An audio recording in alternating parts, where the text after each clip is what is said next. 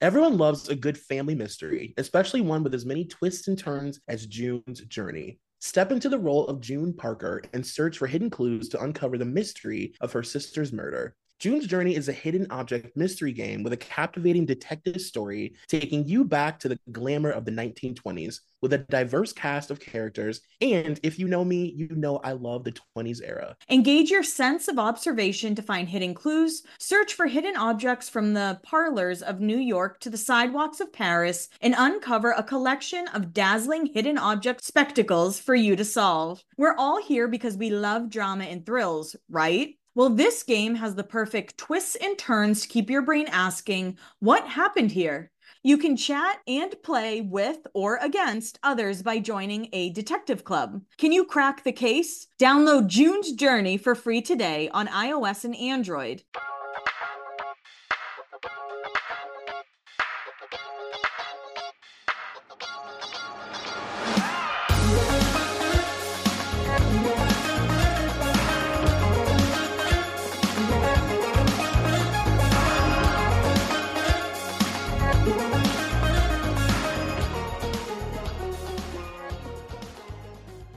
Hey everybody, welcome to another pop culture episode of Beyond the Blinds. As always, it's me, Kelly Williams. And Troy McEatee. And I just want to remind you, we do have live shows coming up. Our first one is May 3rd in DC, and we'd love to see you there. For tickets, the link is in our bio. Imagine Mayweather in DC. Come on now. Come on now. You have to come. For the Weeping Willows, if nothing else. Just real quick, I wanted to talk, there's two things going on. Janelle Evans got custody of Jace back, but I haven't dove into that enough to talk about it. And then this is a big headline right now about Brian Peck. The Boy Meets World cast is talking about how he was grooming people on set, and basically everything's coming out while we're recording, so we haven't had time to read about it. Yeah, and we were talking about Brian Peck before we started recording because neither of us could remember how much we've actually talked about him. Obviously he's mentioned a lot in the Dan Schneider episode, but we don't have a Brian Peck episode. I don't know if we could do that. I think that is just the Dan episode. But Brian Peck is a major part of this discussion when it comes to Nickelodeon and all of that stuff. He's one of the more famous pedophiles from that channel. I think him and Dan are it's Dan first and then Brian Peck, I feel. Yeah, for sure. I'm excited to see what this ID channel expose is, and everyone let us know. It is on HBO as well, so I'm glad that it is getting a big platform. Mm-hmm. Actually, we may have had a Brian Peck section in our Bring Me to Triangle episode, right? Yeah, I think. Yeah. I thought so, but that's not an episode I could ever revisit. So listeners, if you haven't listened to the Bermuda Triangle episode we put out, it might be there.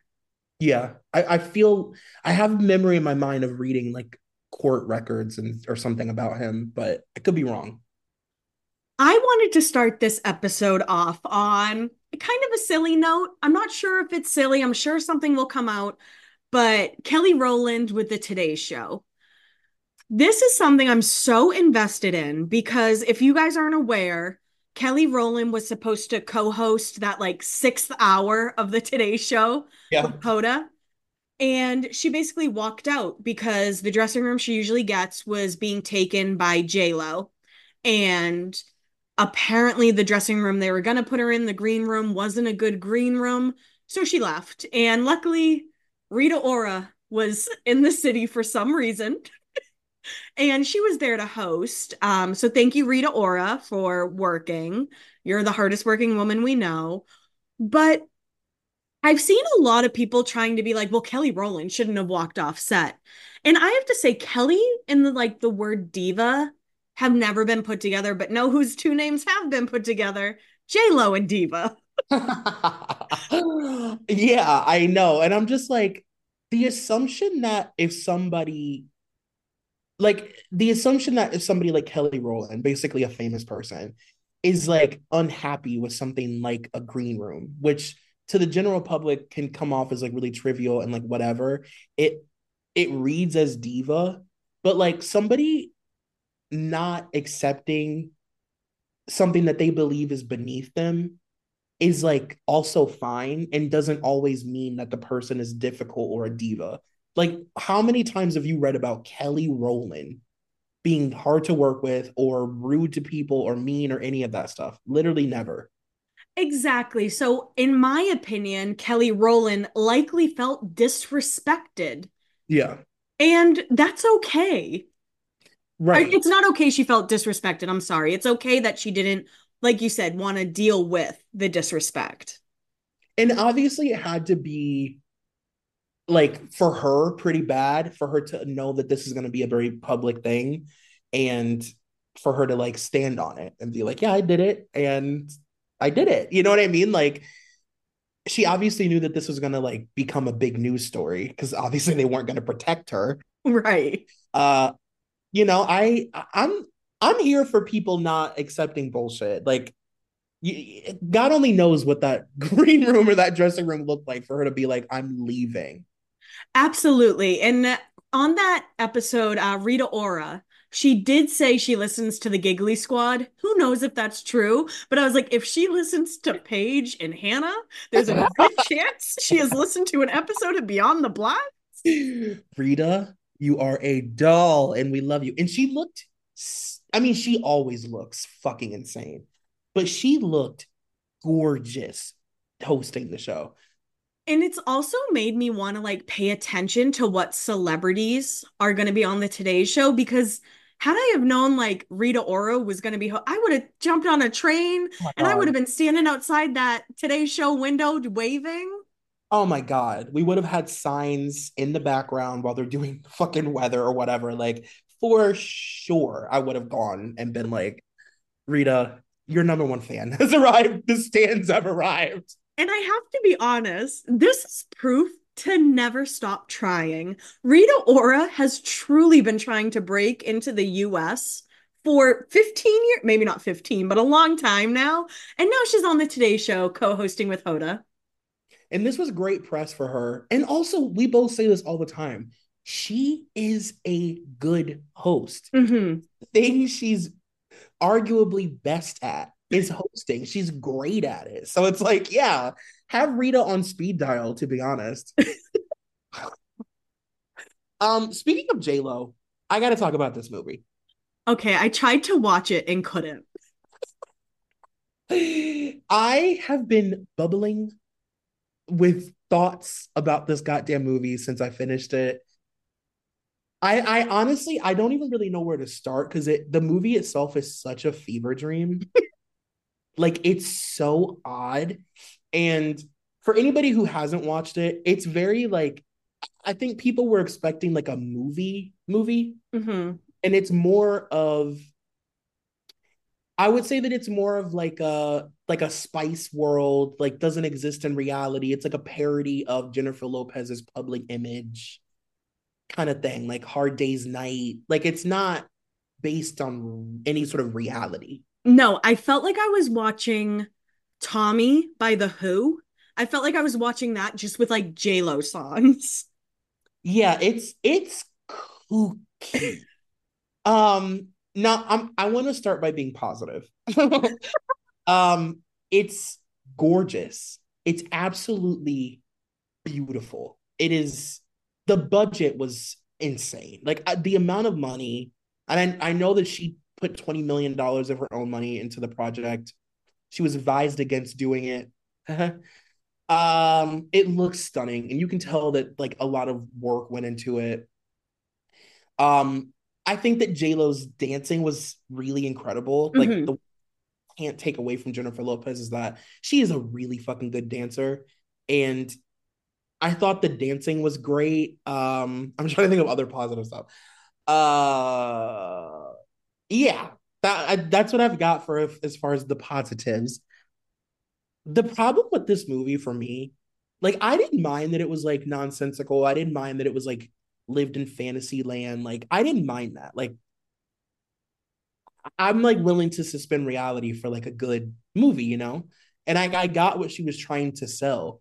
But for me, it's this idea that like, this is her most personal music. It's her most personal album.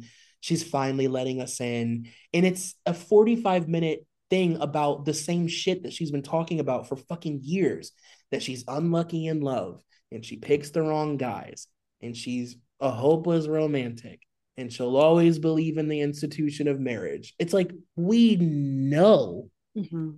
What are you telling us? Like, are you fucking kidding me? And her saying like, I'm finally ready to talk about, you know, my issues with relationships. It's the only thing that you talk about. Are you kidding? You're finally ready to open up about how you've been married a bunch of times? Girl, we know. Like, are you kidding me? I could go on for an hour about this movie, but it was just so insane. It was so, and it's so J-Lo in the sense that it's the most narcissistic project I think I've ever seen. It's a movie about J-Lo reflecting on J-Lo, looking back on the past of J-Lo, looking forward to the future of J-Lo, while laying on a bed of J-Lo sheets with J-Lo wallpaper, holding J-Lo memorabilia. I was just like, this is like really a look into a narcissist's brain. She is the most Leo to have ever Leo'd ever. And like, I read this article about how it's like, you know, there's a certain level of narcissism that you come to expect with Jennifer Lopez's projects. Like, she believes in herself more than anybody in the world. And that's the reason that she's still Jennifer Lopez. And I commend her for that. Like, there's a lot of stick-to-itiveness involved.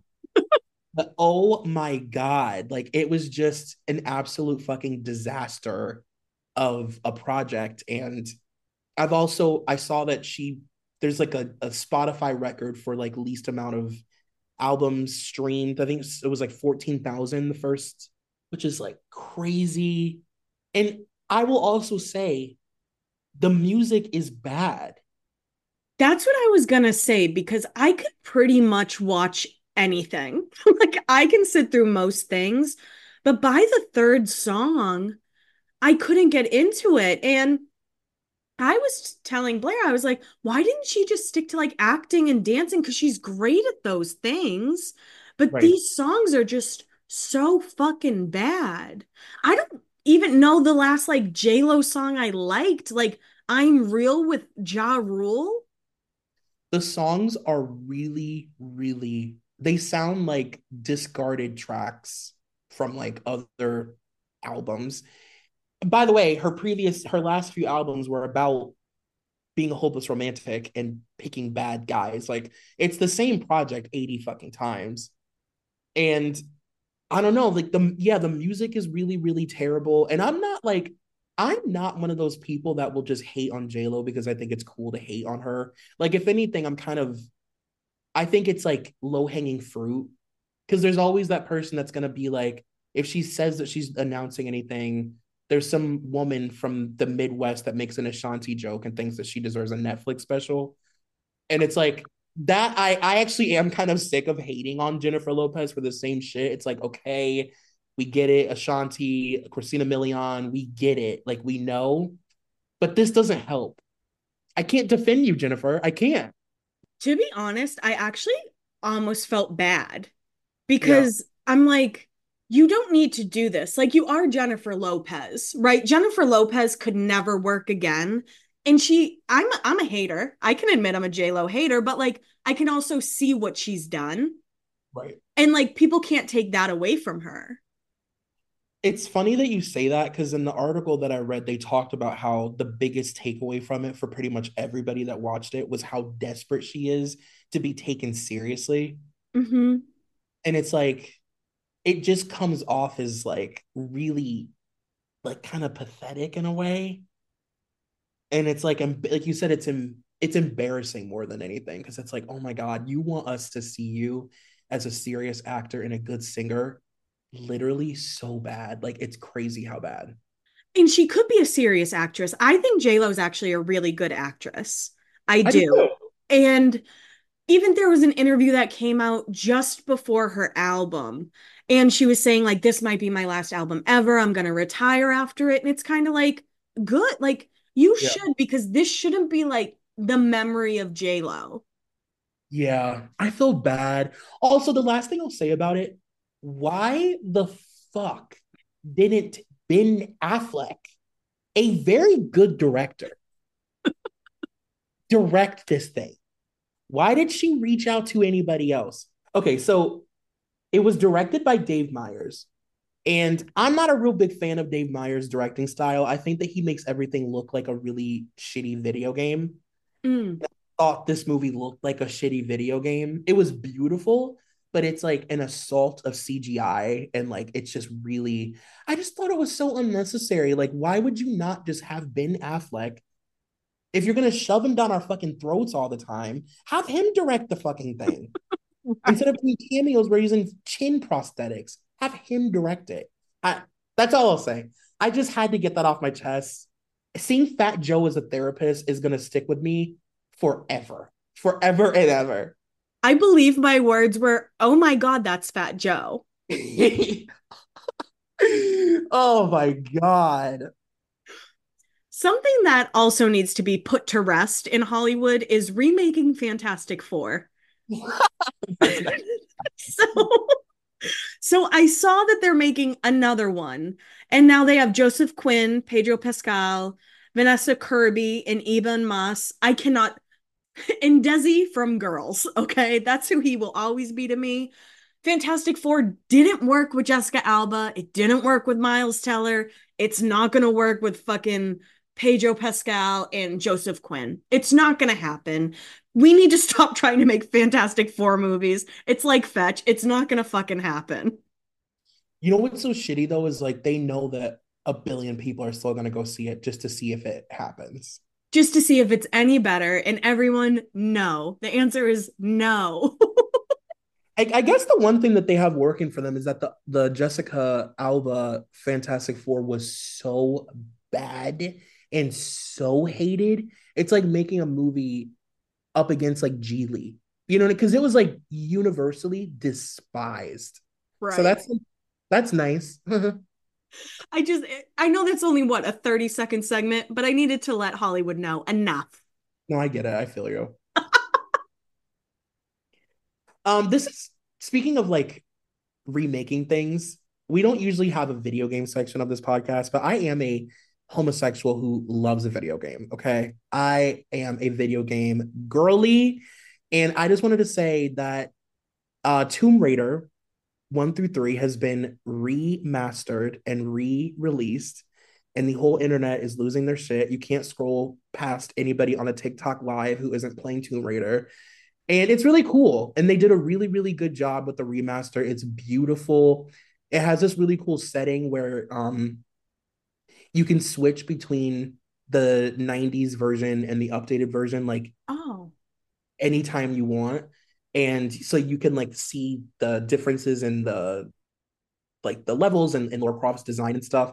And it's just really cool. And if you grew up playing that game, if you're like a millennial who grew up playing Tomb Raider, it's so like I watched a reaction of this girl on YouTube who was like downloading it, and she opened it for the first time. And when she heard the theme music, she started crying. And like I kind of had like a similar emotional reaction, because like the Tomb Raider girls know, like, Lara Croft was I don't even know if phenomenon really describes like the impact that Lara Croft had on us in the 90s. Like, she was the most famous person in the whole globe. So it's just really cool, and everybody should download it. It's on Switch and like PS5 and Xbox and stuff. I actually think this is like a cool question, because I also play video games to like calm down.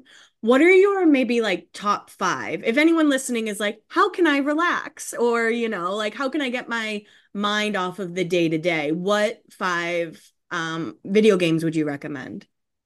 So my number 1 video game franchise is Resident Evil. If you've been listening to me for a while, you know, I love Resident Evil. I love all of those games. I could talk about them for hours. I'm obsessed. I really, really love open world games, so stuff like Red Dead Redemption and stuff like that. And also, if you have a Switch, a Nintendo Switch, the new Mario and Donkey Kong games are fucking incredible. They actually just released a new Mario. It's called Super Mario Wonder, and it's so cool. It's so, like, beautifully made, beautifully designed, and it's like old school Mario. It's really, really fun. So, yeah. If you need video game recommendations, DM me. I'm very much that girl. So, do you watch Love Is Blind? I do not. It's for the best. Unfortunately, I do watch it. They just had a new season, and this is the first season where they have, like, normal looking people. I feel like it's been a long time of a lot of, like, Instagram model-ish looking people, maybe like an 8 out of 10 instead of a 10 out of 10 here and there. But this season, it's like normal, regular people. And I need to talk about this girl, Chelsea, because I'm going to stick up for Chelsea. She, in the pods, they can't, like, say what they look like. And the guy said, "Is there a celebrity you look like?" And she said she's been told she looks like Megan Fox. Mm-hmm. I'm sure you've seen it, Troy. Yeah, I've heard tell. So the thing is, I can see it in her eyes and nose. I could see how if she had a different haircut, people would be like, "Oh, like, you have darker features. You resemble Megan Fox." Now, she does have one of the worst side parts I've ever seen. So just change up the hair. But the way that this man reacted, he was like, "Oh, first thing I noticed was your gorgeous big teeth." What? If someone said that to me, I'd break up immediately. Me meeting Kirsten Dunst. I know. Well, you're different. But yeah, like, Chelsea's being dragged over the coals. And I just don't think it's fair. I think people should be a little bit nicer to her. And yeah, just this season seems insane. I'm excited to see what happens, but it's definitely interesting to see, like, normal people on the show. You know, like, it's almost giving, like, early seasons of The Real World where, yeah, like, they're just normal people. Do you think she looks like Megan Fox? I think her eyes and nose do. Like I said, I think a different haircut could, like, really help her with her looking like Megan Fox, but you also can't tell a straight guy you look like Megan Fox. Yeah. It's like when you look like Jessica Alba. Exactly. So lassoing and wearing fucking the Sin City outfit. Yeah, it's an insane season. If anyone wants to watch, it's definitely a fun one to dip into. One thing I did like, though, two of the guys actually have psoriasis, and I've never really, like, I have psoriasis. I'm breaking out on my face right now. I have it all over my back. But a guy had it in his hairline, which is how I started with my psoriasis. And I don't know, it was just kind of cool to, like, see it on TV. Well, look no further than Kim Kardashian's TikTok. She's the psoriasis queen. Listen, the way I can't even talk about Kim and her psoriasis. Guys, it's spreading so bad.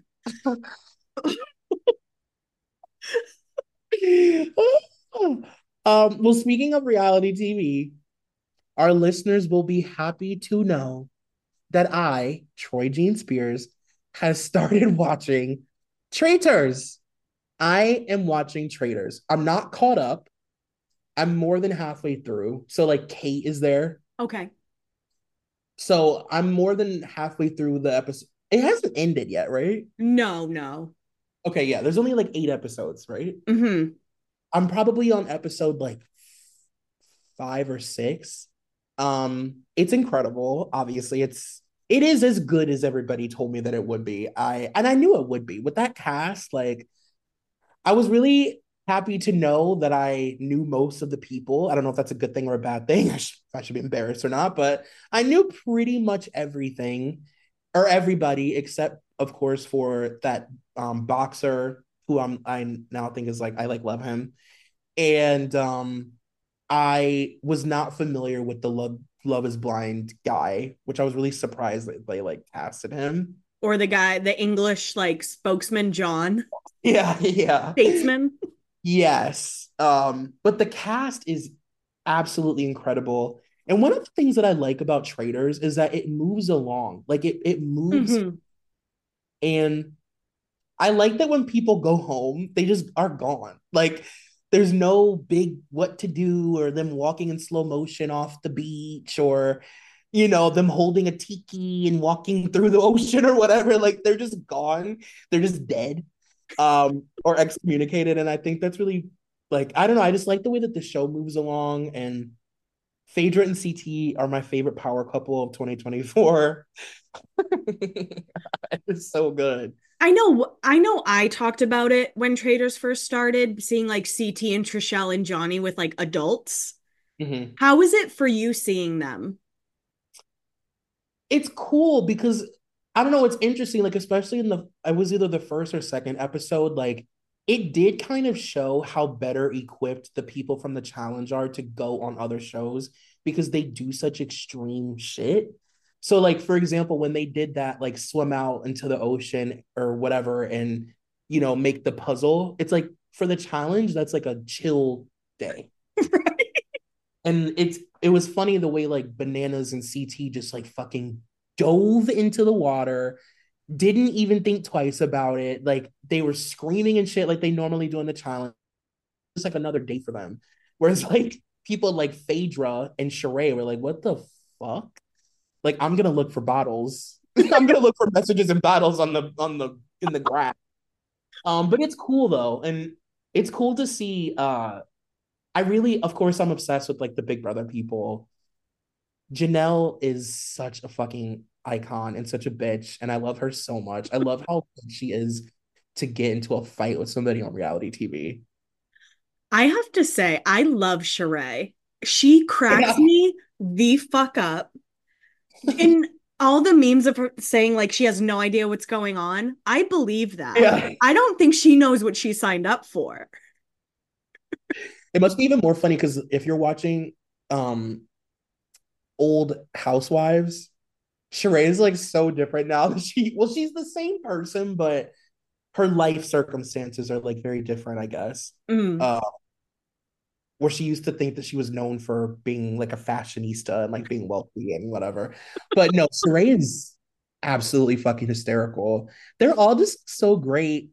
The Survivor, I mean, everybody is great. I love MJ being on the show. It made me realize that Shaz of Sunset has been off the air for like 4 years. I was like, oh, I guess that show's canceled. Huh. But no, it's like, it's a very good show. Like it's so good. And I'm very happy that I was bullied and verbally accosted into watching it. Okay. If you were a traitor, what other two people would you want on your side? Definitely Parvati, for sure. Mm-hmm. I personally would not pick Dan, only because what Dan does works really well on Big Brother. A long form in the house for like 2 months. Don't really talk a lot about yourself. Like play the mysterious game. Just like talk when talked to. That shit works really well on Big Brother. But here, it doesn't. Like You can't not talk, you know? So I think, I don't know. And he's so cocky. Like I don't think I would have picked Dan. I would have probably picked Parvati. I think I would have picked CT. Mm-hmm. Because CT is very charming but also like he's good at these games, you know? Yeah, I think I would have picked CT and Parvati. What about you? I think I'd go CT and Sandra. I think Sandra, I've never like seen her on anything, but just watching her these 8 episodes, I've become obsessed with her brain. And like I genuinely think she knows who the traitors are. But like won't say their names because in the end she'll get them. Do you know what I mean? Yeah. Sandra's so cool. She's so cool. She's so fucking cool. She's really, she's one of my all-time favorite Survivor people because she, much like Sheree, is not like this big roided out muscle woman. Like she's a normal woman that has a normal 9-to-5 job and is just street smart and like knows how to use her street smarts for these shows. The fact that she's won Survivor 2 times should tell you everything you need to know. She's a fucking badass. And I will say, I'm shocked by how good Phaedra is at this game. Like, I know that Phaedra's very smart. I know that she's very, like, cunning and all of those things. But, like, she's killing it. Like, she's really, really good. So that's been, like, really cool to see. It is cool to, like, watch them talk badly about the housewives, and the housewives outplay them every time. I know. They're a well-oiled machine.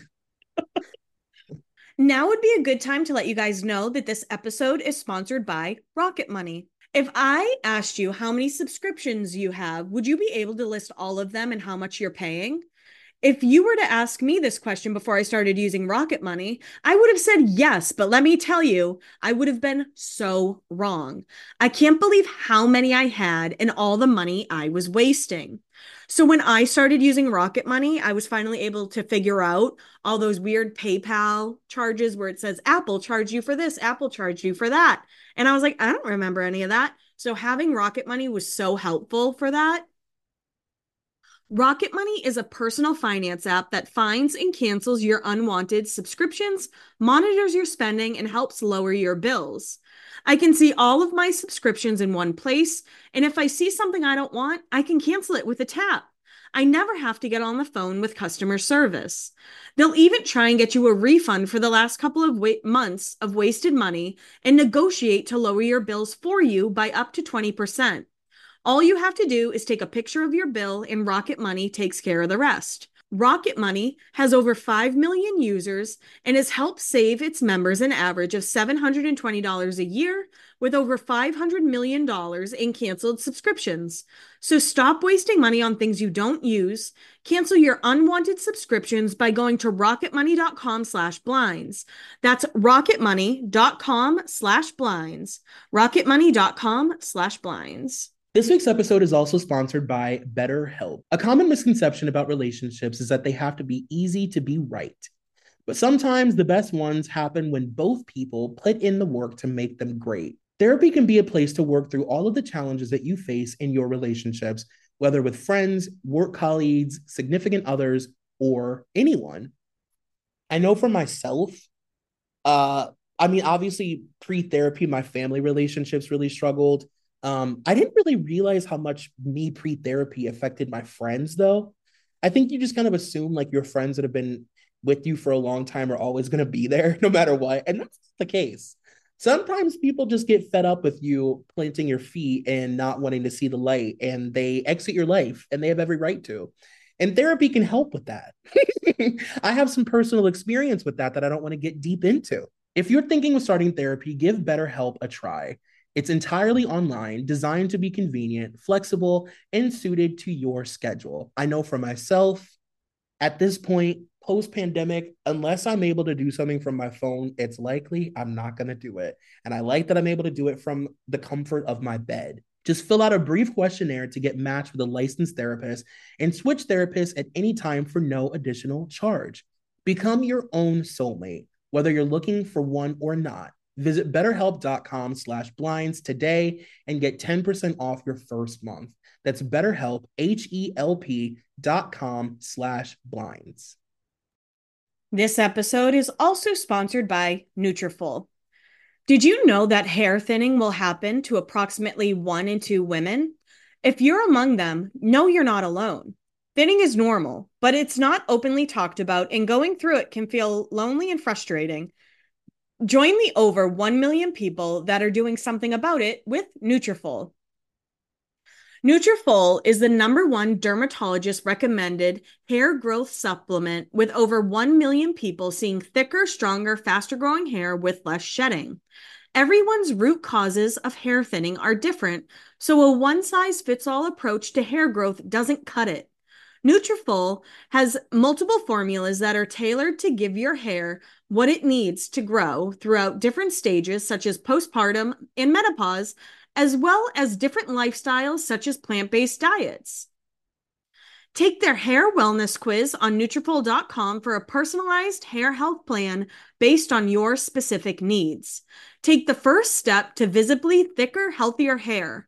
For a limited time, Nutrafol is offering our listeners $10 off your first month's subscription and free shipping when you go to Nutrafol.com and enter the promo code BLINDS. Find out why over 4,500 healthcare professionals and hairstylists recommend Nutrafol for healthier hair. Nutrafol.com, spelled Nutrafol.com, promo code BLINDS. That's Nutrafol.com, promo code BLINDS. Shopify helps you do your thing, however you cha-ching.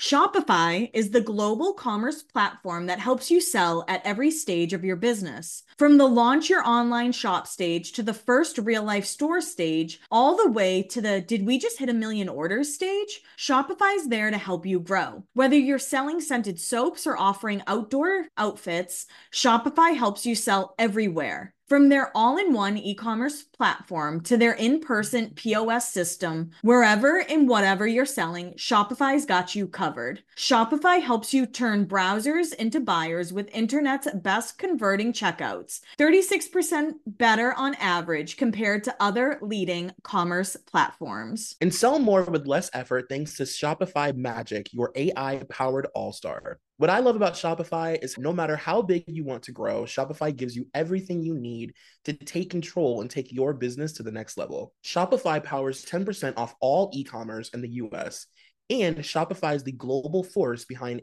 Allbirds, Rothy's, and Brooklinen, and millions of other entrepreneurs of every size across 175 countries. Plus, Shopify's award-winning help is there to support your success every step of the way, because businesses that grow, grow with Shopify. Sign up for a $1 per month trial period at shopify.com/blinds, all lowercase. Go to shopify.com/blinds now to grow your business no matter what stage you're in. Shopify.com/blinds.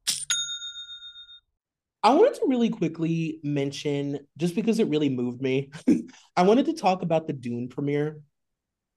So I've kind of like stayed out of the Dune conversation because I've never seen the old Dune, and I also had not seen the remake of Dune, and I just had not really paid any attention to it. And they actually just re-released the, 2021 or 2022 Dune in theater. So it's like out again. Mm-hmm. And I saw it. I really fucking liked it. I thought Timothée Chalamet was so good. Zendaya's only in it for like 10 minutes, but she's great always. And now I'm like into Dune. So I wanted to talk about the premiere because some fashion moments happened. So Zendaya wore this 1995 Mugler robot suit that kind of broke the internet, and everybody has been talking about it. It was so fucking cool. Of course, she was styled by La Roche, and it was just like they need a coffee table book. Zendaya and La Roche need a coffee table book that like maybe they'll do it in a few years when there's like more looks to add, but like there needs to be some sort of documentation that I can flip through of all times that they have she has been styled by him and that they've broken the internet together. Like, it's just so fucking cool, and I'm obsessed. Like, I can't stop looking at pictures of it. She looked like the Svedka. Like this, do you remember like the Svedka robot? Oh my God, she looked exactly like that. That is a perfect comparison. Even the way she was like moving her body, like she just looked so like regal, and it just worked so well with the theme of the movie. I also wanted to point out, and Anya Taylor-Joy also had a moment that people are ignoring, I feel, for Zendaya. She wore this custom Dior like white cape that was supposed to pay homage to the 1961 spring Dior collection, and it was just like so beautiful and like ethereal, and you could see everything was covered but her face, and it just looked very Dune. Like, it looked very like futuristic. It was like so perfect for the premiere. And yeah, I just wanted to point that out. It was really cool. We love a fashion moment. And I'm also just going to say, I know that people have their thoughts about him, but like Timothée Chalamet gives us exciting red carpet moments. And I'm always going to be appreciative of a man who isn't showing up to these events in a fucking black tuxedo every time, boring us to death for a million years. Like, he actually goes out of his way and puts in as much effort, if not more, than the gals. And I'm always going to be appreciative of that. I was waiting for you to be like, I'm looking at you, Austin Butler. Well, actually, speaking of, Austin Butler was so fucking cringe on that red. Speaking of the same red carpet, he was so cringy. The only reason we thought Austin Butler was cool was because of Vanessa Hudgens. Yeah. Without her, he's like such a fucking weird dude that can't get rid of his Elvis accent. Grow up. He is so cringe. He looked like him trying to so desperately to pose and smize next to Zendaya, who's wearing a fucking robot suit. Give it up, girl. Give it up. We're not here for you. God, I actually can't stand him. Neither can I, and I'm glad like people aren't lusting over him anymore, because that was tiring. It was very exhausting. I really quickly wanted to talk about JoJo Siwa. I don't know if a lot of people have seen it, but there was a Rolling Stone article that came out last week, and it came out that allegedly JoJo and her mom have basically been like underpaying the girls that went on tour with JoJo as like her backup dancers. They weren't paying them correctly. They were being overworked. There was verbal abuse. And there was, for a little bit, on the lesbian side of TikTok, a lot of shit came out about JoJo and how she allegedly treated ex-girlfriends. And I was kind of like, I don't know, like, I guess if you're meant to be this like messiah of happiness, you're probably not the happiest person. And after this expose, it's like, it sucks that that's the world JoJo was raised in, and she's continuing to make that world happen. That's a really good way to put it. I saw somebody on TikTok talking about how JoJo, it's going to take so many years for her to unpack the abuse that she has been subjected to her whole life, and like pretty much all she's ever known is like being pimped out by people. Like, her mom is absolutely fucking insane. I'm sorry, but to be like an 8-year-old girl and have your name on that many products is literally insane. And even when she got her license and they had her drive around in that JoJo Siwa car, it's like, you don't give a fuck about her safety. No. Or the fact that she's like becoming a woman. Like, the whole please continue to be a little girl thing was fucking weird. Like, keep putting your hair in side parts and side ponies with big giant bows and wearing like crazy. I mean, like, the whole thing is just so... Like, one day there is going to be, like, a reckoning for her, you know, where she's like, that was really weird, like, the whole thing. Yeah, and I guess that's why it's, like, I guess it's hard when it comes to someone like her, because what else does she know? Like, you would like to think that she'd be like, I don't want this to happen to anyone else because it happened to me, but from what I've heard, her mom is a fucking nightmare. Yeah. So, like, I don't know. I guess this one's a tougher one for me to be like, you know, JoJo's evil. No, yeah, I don't think that JoJo's evil. I agree with that. I just feel like it's kind of all she's ever known. And like, what is her mom team going to make sure that people are being treated well when they don't even treat her that well? Obviously not, you know? And like, the way that we even know JoJo is from watching her be abused as a little girl by Abby Lee Miller. Like, her whole trajectory is so dark, and it's always been so fucking dark to me. So I don't know, I'm not really surprised to hear about it.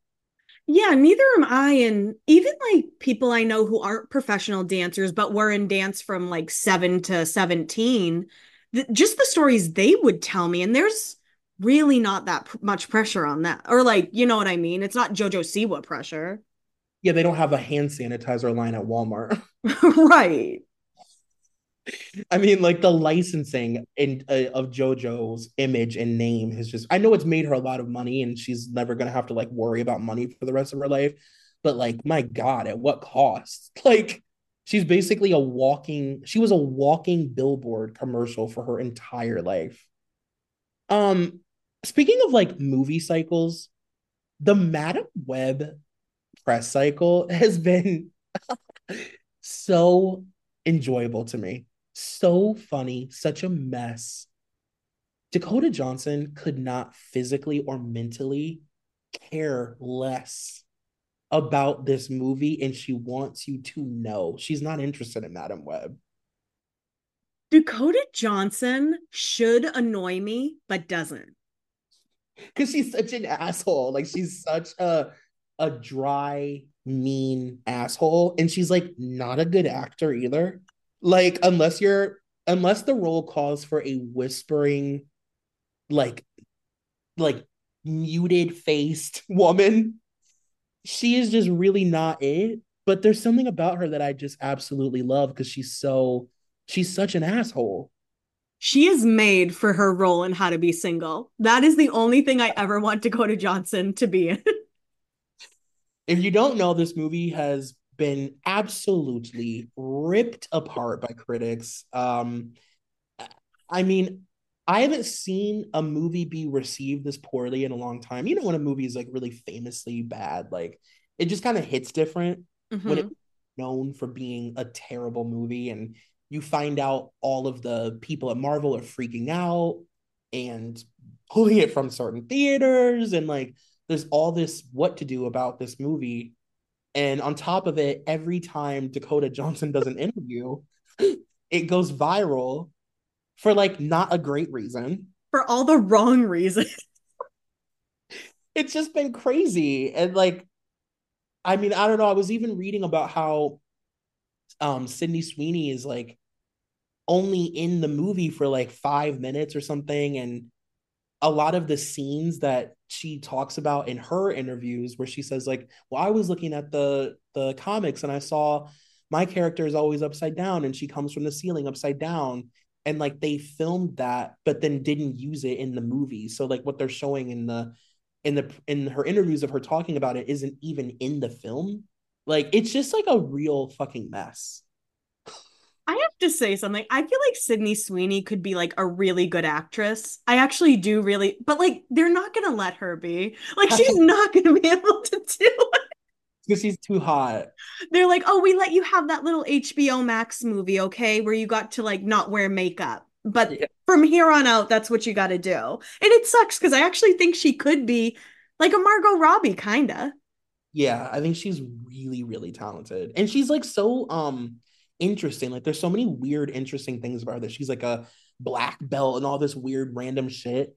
But no, like, it's the Madam Web of it all is just absolutely hysterical to me. I actually love to see any kind of Marvel movie go down as like my favorite thing, as we all know. So I'm living for this. After reading the reviews, it made me want to see the movie more. I know. It has like a 3 point something on IMDb right now, which is like literally insane. So back in like November, I talked to Troy about this idea that I had where I wanted to like write a book or pitch something to talk about fans, stan life, like specifically. Well, Eminem heard me. So Eminem is coming out with a stan documentary. And this is the synopsis for it. Stans will be the opportunity to turn the cameras around and ask the audience about being fans, and in some cases, fanatics. This is a study of the relationship between fan base and artists through the lens of one of Eminem's most fascinating songs and one of the world's most, I don't know if we'll call him one of the world's most important entertainers, but that's in the synopsis. And that is like word for word what I said to Troy. It is an incredible idea, and it's cool that like he's using the song to like be the launching pad for it. I think this is great. Me too, and I'm glad that it's opening people's eyes to why people say stan as a term. I think it's cool too because like we have a lot of documentation for like our era of fandom. Like TRL is fandom and it literally is a show about fans and like what it looked like to be a fan of these kind of people back then. But aside from like Twitter and stuff, there's no documentation that really like encapsulates stan culture now.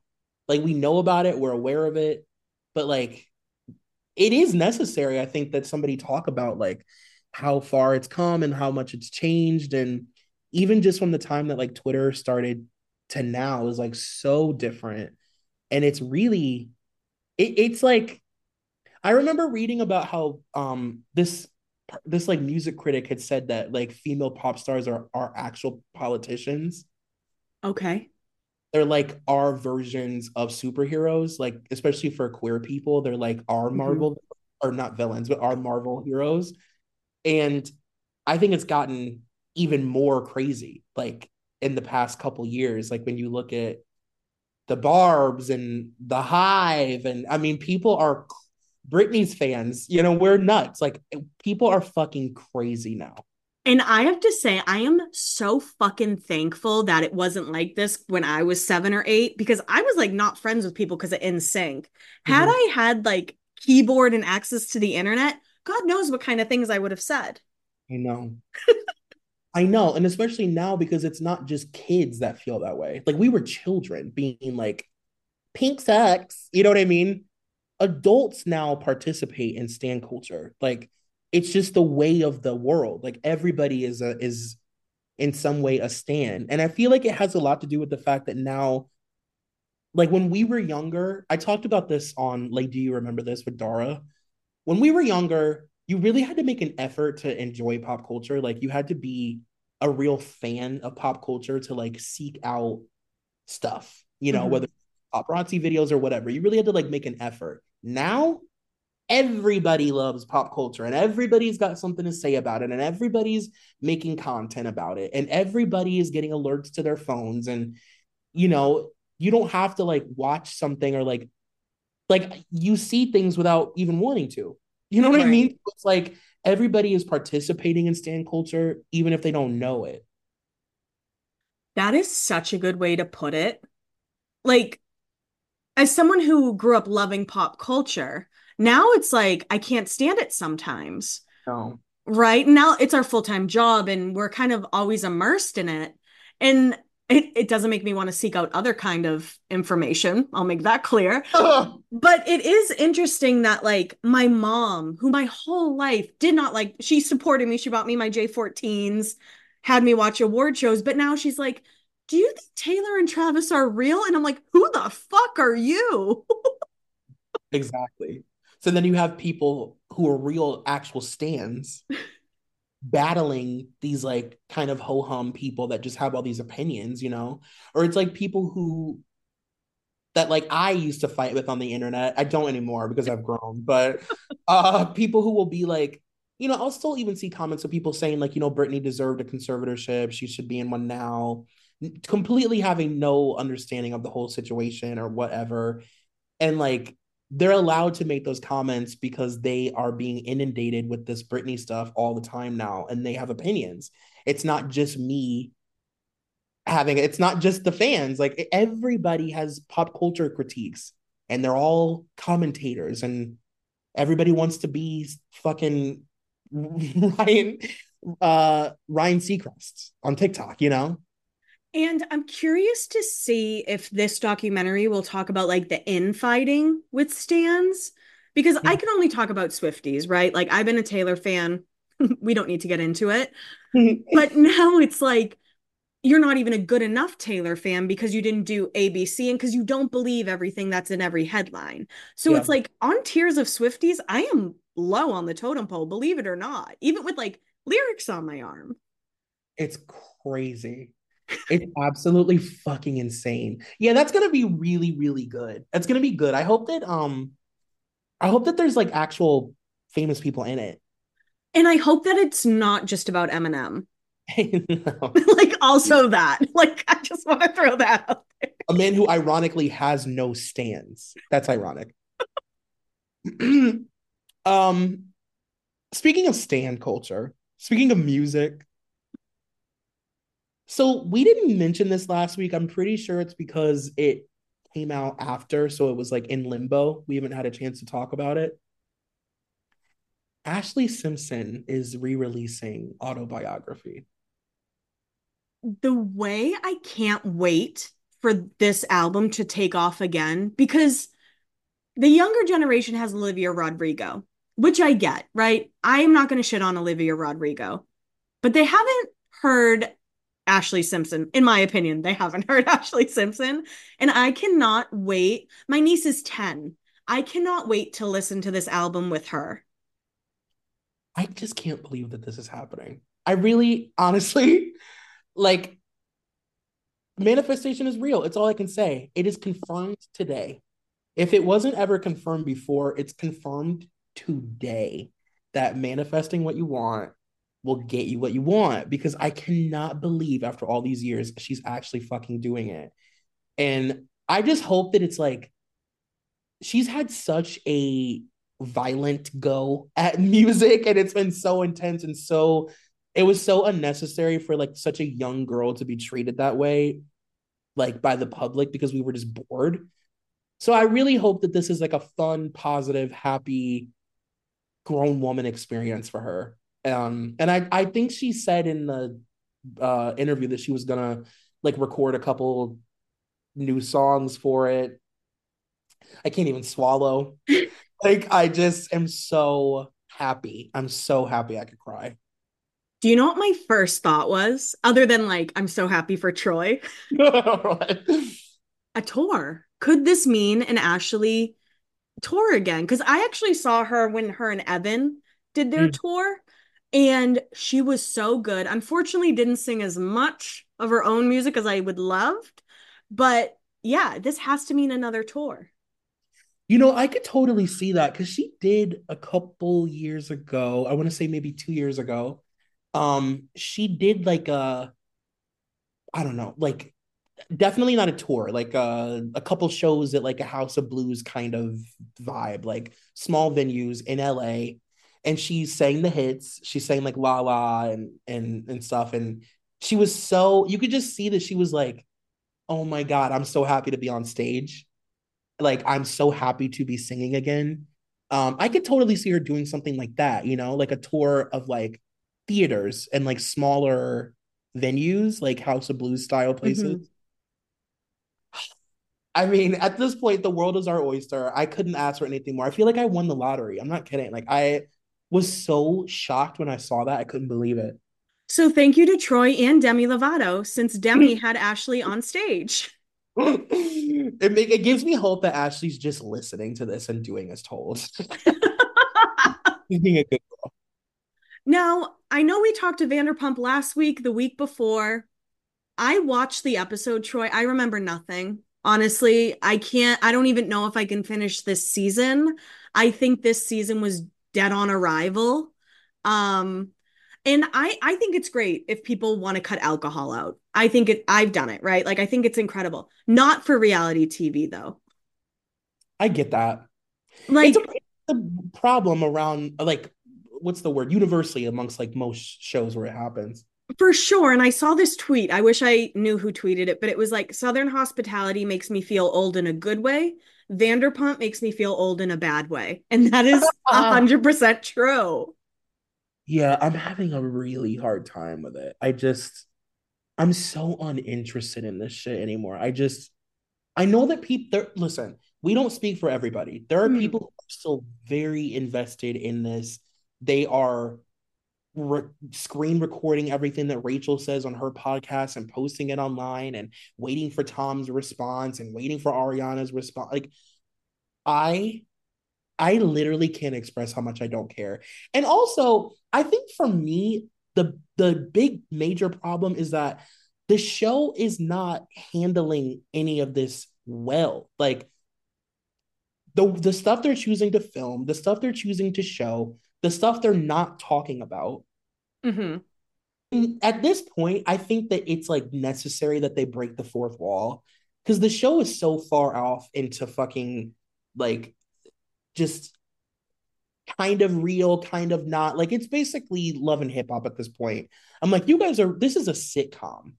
Like, this show has become a show about a bunch of people who really love the show Friends and would reference it every once in a while, to now doing this weird Funny or Die parody of Friends. Like, it's so, just talk about being on the show. Talk about filming. You're literally filming, you're like showing scenes that we remember from paparazzi clips. Like, when they showed that scene of Sheena and Tom talking in the alley, I'm like, we've seen this because we have Huffington Post. Right. Like, oh my God, do you think that we're dumb? And it's funny because I watch Jersey Shore Family Reunion still, and I laugh. And I'm like, because they broke, first of all, listen, they're funny. But they broke the fourth wall, and like, they keep pretty up to date with what's going on in the press, along with what they're filming. And yeah, it's just like, that's what they do need, the fourth wall. And they just need to, like, I wish they were just a little more self-aware. Like, usually narcissists on TV, I'm like, love it, get it, Sheena, love you so much.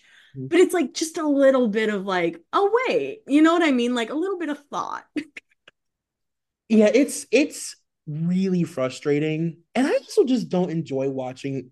Like, I know that it started as them wanting to be good friends to Ariana, right? Mm-hmm. They wanted to be good friends. They wanted to be supportive. They wanted to show the public that they're standing with their girl. Like, I get it.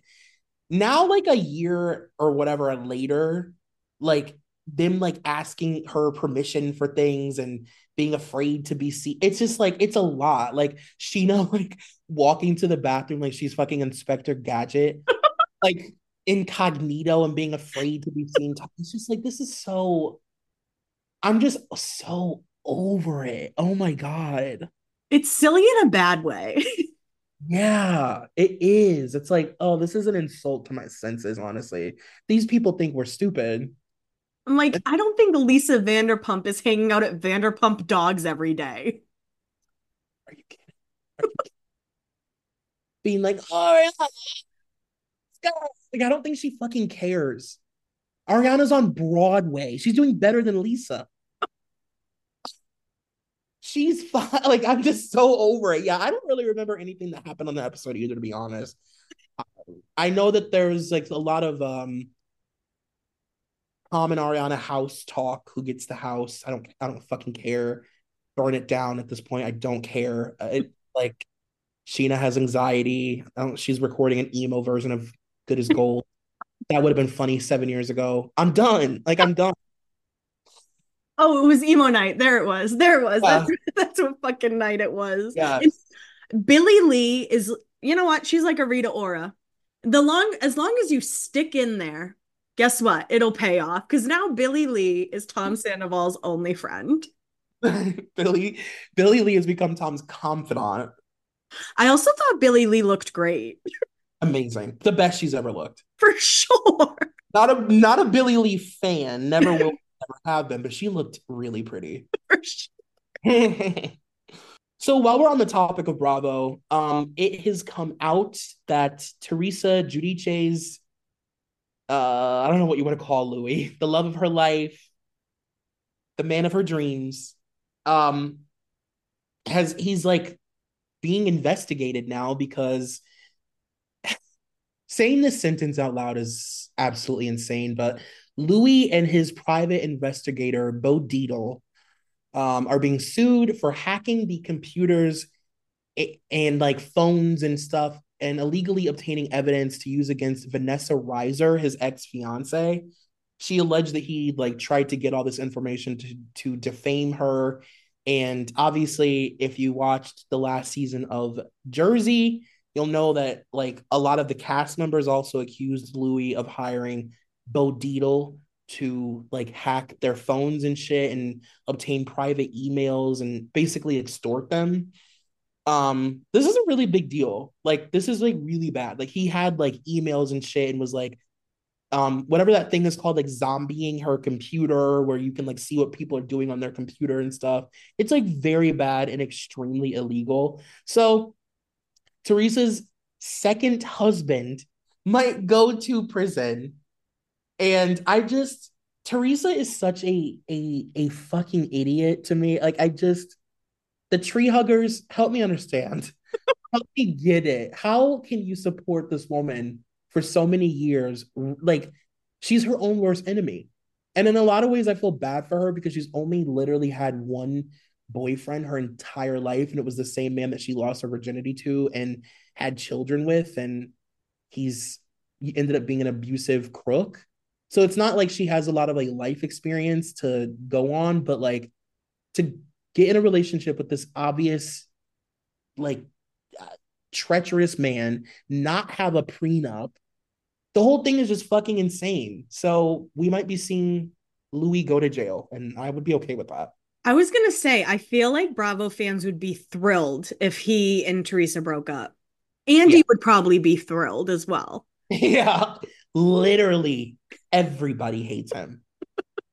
Everybody except for Teresa. And I feel like she's brainwashed her daughters into doing the publicity thing for Louis. Like, we love Louis. He's our second dad. We love Louis. It's just sad. I can't believe that she's in this position again. I cannot fucking believe it. A woman who went to prison for a man might do it again. Couldn't be me. And with that, we wrap up our pop culture kiki. Thank you guys so much for listening to us ramble about pop culture this week. We really appreciate you. Thank you to Ashley Simpson for sponsoring this week's episode. We love you so much, sister. And we can't wait to see you guys at live shows, May and June. We're really excited because last year we were like, oh, we promise shows are coming, but now we actually have shows coming. People have been called, dates have been set. Like, it's actually happening. So we're very excited. And we'll talk to you guys next week. Bye.